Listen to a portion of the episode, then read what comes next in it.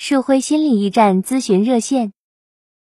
好，我们来继续回答大家的问题。我们看到这位朋友的留言啊、为什么有时候我会觉得我自己不是我呢？自己做下的那些事儿，说的那些话，好像都不是自己说的和做的一样。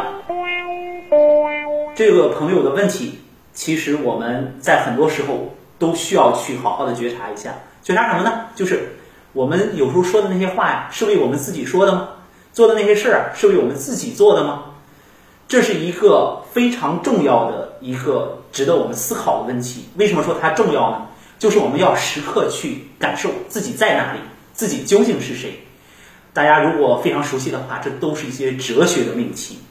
那之所以你会有这样的感觉啊，我们如果在一个心理学的视角看呢，是这样的，那是因为你对你自己的身份不确定，就是你恍惚之间会觉得，在说的那一刻呢，是你自己说的，但是呢，说完之后呢，你想一想，哎，这究竟是不是我说的？我想表达的是什么？那这说明我们在很多情况下，我们是需要看一看自己的生活的这个状态，比如你做的工作是不是你喜欢的，你交的朋友是不是能够去跟他们说一些你自己的心里话，然后呢，在你和别人的关系里面呢，你是不是能够发出自己的声音？什么叫发出我自己的声音啊？比如举个例子，我今天下了班，我本来要计划的要去打球。可是呢，一个朋友过来跟我说：“哎，你能不能陪我去干点什么事儿啊？能不能陪我去逛个街、那我本来是想去打球的，结果我朋友这么一说呢，我又觉得不好拒绝，然后我就去了。去的时候呢，可能就会想，为什么我会去让别人占用了我的时间呢？我怎么就不能做我自己的事儿呢？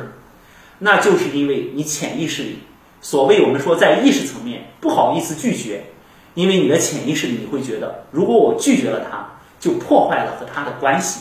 其实真正健康的关系啊，不是会那么容易就被破坏的，所以你可能会对在关系当中有很多担忧，比如说一旦为自己说话的时候，别人会不会觉得自己自私啊？一旦做自己想做的事儿的时候，别人会怎么看自己呀、我们说这会对关系构成很多想象层面的担忧，这样就影响了你的状态了。所以从现在开始尝试着去看一看，有哪些是你自己真正喜欢。